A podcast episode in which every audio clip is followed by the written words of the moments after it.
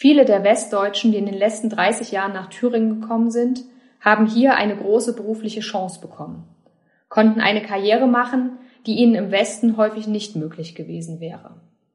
Die Generation meiner Eltern hat um ihre Existenz gekämpft. Beides sind Erfahrungen des ostdeutschen Transformationsprozesses, aber sie unterscheiden sich so sehr, und wenn ich gefragt werde, welche typisch ostdeutsch ist, dann ist es Angst und Unsicherheit.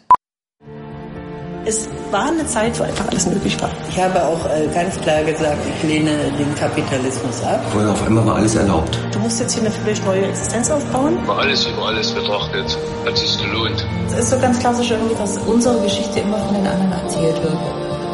Meine Wende. Unsere Einheit? Ein ZDF-Podcast zum Mitmachen. Meine Erinnerungen an die DDR sind Erinnerungen an meine Kindheit. Die HO-Kaufhalle, der Spielplatz, die Eiswaffeln der Spielzeugladen. Eine kleine Welt. Viel Grau und viel Braun. Meine ersten Erinnerungen an den Westen? Ein Spielwarenladen in Bayern. Viel Licht, Riesenauswahl, rosa und glitzernd. Voller Barbies, Ponys und Lego. Heute weiß ich, dass meine Biografie eine besondere ist, weil ich aus beiden Welten vieles mitgenommen habe aber auch, weil die letzten 30 Jahre im Osten anders waren als im Westen. Hier bei uns waren die Veränderungen durch die Wiedervereinigung spürbarer. Sie sind es bis heute. Dabei war das Aufwachsen in der Transformation für mich lange Zeit Normalität. Ich habe mich in den letzten Jahren viel damit beschäftigt, was 1989 und 90 passiert ist, was die folgenden Jahren mit den Menschen im Osten gemacht haben. Das lässt mich nach wie vor oft mit Fragen zurück. Wie wäre eine Jugend oder ein Erwachsensein wohl für mich ganz persönlich geworden? Hätte ich mich angepasst oder rebelliert oder keines von beidem? Noch viel mehr bewegt mich aber, was nach dem Mauerfall und der Wiedervereinigung passiert ist und was all das mit den Menschen im Osten gemacht hat. Aber erstmal auf Anfang. Mein Name ist Diana Lehmann. Ich bin in Jena geboren und aufgewachsen, habe dort Soziologie studiert. Heute bin ich Abgeordnete im Thüringer Landtag für die SPD. Ich gehöre zu der Generation, die weder so richtig in die DDR noch ganz in den Westen gehört. Gleichzeitig fühle ich mich genauso als Ostdeutsche wie als Deutsche wie als Europäerin. Es ist gar nicht so leicht, die letzten 30 Jahre zusammenzufassen, zu erklären, was sich für mich ganz persönlich, meine Familie, aber auch für unsere Gesellschaft verändert hat. Das mag daran liegen, dass wir mit der Aufarbeitung des Unrechtsstaats DDR aber erst recht mit der Aufarbeitung des Transformationsprozesses noch ganz am Anfang stehen. Ich wurde im Sommer 1983 geboren, ein Wunschkind. Meine Eltern waren beide Zeissianer. Ich bin Arbeiterkind in der Platte aufgewachsen. Die Wende war für mich eher ein Gefühl. Ein positives, das mir auch meine Eltern immer mitgegeben haben. Trotzdem sind die 1990er Jahre auch etwas anderes. Angst, Unsicherheit, Veränderung, keine gute. Alle meine Freundinnen haben nach 1990 Ähnliches erfahren. Mindestens ein Elternteil wurde arbeitslos, damit einher ging immer Existenzangst, weil man nicht wusste, ob sich das überhaupt wieder ändert. Und damit auch die Frage, ob man selbst und die Kinder überhaupt etwas mit dieser neuen Freiheit anfangen können würden. Arbeitslosenquoten von fast 18 Prozent kann sich heute niemand mehr vorstellen. In den frühen 1990er Jahren bis Anfang der 2000er waren sie normal. Meine Mutter sagt noch heute, dass die Kündigung, die sie 1991 in der Kurzarbeit erhalten hat, die schlimmste Erfahrung ihres Lebens war. Mit 63 Jahren. Kein schlimmerer Tag als der, an dem sie diesen Brief in der Hand gehalten hat.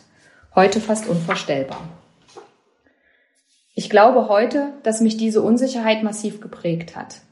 Der Wunsch nach Sicherheit, einem Job, die Möglichkeit, damit eine Familie zu ernähren ist etwas, das mich immer angetrieben hat. Aber weniger aus Fleiß. Ich bin auch nicht besonders gern zur Schule gegangen. Aber ich wusste, ohne einen Abschluss habe ich kaum, kaum eine Chance auf eine Zukunft. Scheitern war keine Option, das galt auch später fürs Studium. Wer im Osten aufgewachsen ist, der versteht leicht, warum den Menschen hier Veränderungen schwerer fallen. So schön die Freiheit auch ist, die wir heute haben. Ich will sie keinen Tag missen. Aber die Unsicherheit, die sie mit sich gebracht hat, die ständige Veränderung und die Angst macht müde. Ich kann gut verstehen, warum die Menschen im Osten große Angst vor Veränderung haben und daran nicht nur Positives sehen. In den letzten Jahren habe ich einen Satz immer wieder gehört. Ich lebe schon so lange hier, ich fühle mich auch als Ostdeutscher oder Ostdeutsche. An diesem Satz ist was Wahres dran. Er zeigt aber gleichzeitig, warum sich viele Ostdeutsche nicht verstanden fühlen. Ich spreche niemandem ab, in Thüringen oder einem anderen ostdeutschen Bundesland ein neues Zuhause gefunden zu haben, sich deshalb auch als Thüringerin zu fühlen. Mir ist aber eines wichtig. Viele der Westdeutschen, die in den letzten 30 Jahren nach Thüringen gekommen sind, haben hier eine große berufliche Chance bekommen, konnten eine Karriere machen, die ihnen im Westen häufig nicht möglich gewesen wäre. Die Generation meiner Eltern hat um ihre Existenz gekämpft. Beides sind Erfahrungen des ostdeutschen Transformationsprozesses, aber sie unterscheiden sich so sehr, und wenn ich gefragt werde, welche typisch ostdeutsch ist, dann ist es Angst und Unsicherheit. Sicherlich auch Hoffnung, aber leider nur in den seltensten Fällen eine berufliche Karriere, die vor der Wende nicht möglich gewesen wäre.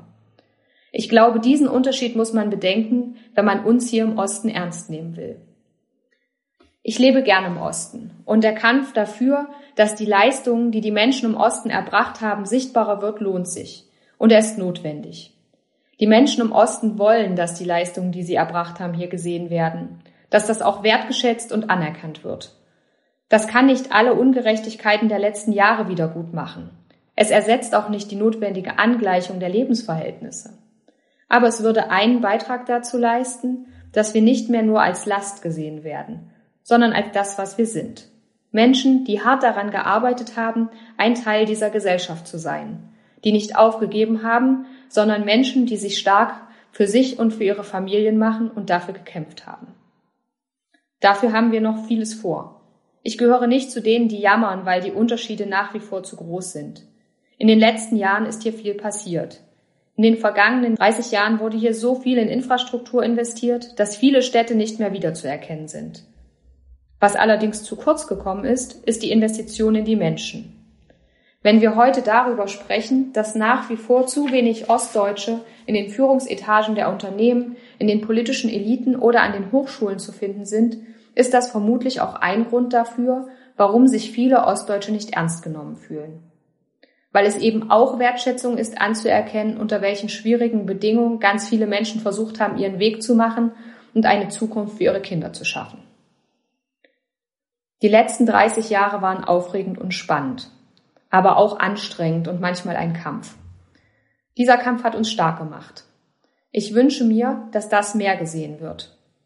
Ich bin heute noch sehr überrascht, wenn ich mich mit jungen Menschen unterhalte, die im Westen geboren und aufgewachsen sind. Ich habe den Eindruck, dass die Vorurteile gegenüber dem Osten wieder stärker werden. Das erschreckt mich. Wie soll da eine Einheit möglich sein, wenn selbst in meiner oder in der nachfolgenden Generation immer noch die Meinung herrscht, der Osten wäre so anders, weniger leistungsfähig und damit auch das Gefühl, dass schlechtere Löhne, niedrigere Renten und damit ja auch weniger Einnahmen für die Kommunen und eine schlechtere Daseinsvorsorge legitim sind. Das muss sich ändern. Dafür müssen wir vor allen Dingen eines tun. Miteinander reden. Wir müssen uns zuhören. Nur dann können wir verstehen, dass unser Leben in den letzten 30 Jahren sehr unterschiedlich war. Nur das kann die Basis dafür sein, dass unser Zusammenleben in Zukunft anders wird. Und jetzt sind Sie dran, denn Meine Wende, unsere Einheit ist ein Podcast, der nur von Ihren Geschichten lebt. Unter meinewende.zdf.de können Sie anonym und unkompliziert Ihre eigenen Erfahrungen im geeinten Deutschland einsprechen und hochladen. Eine Auswahl davon erscheint hier in dieser Podcast-Serie.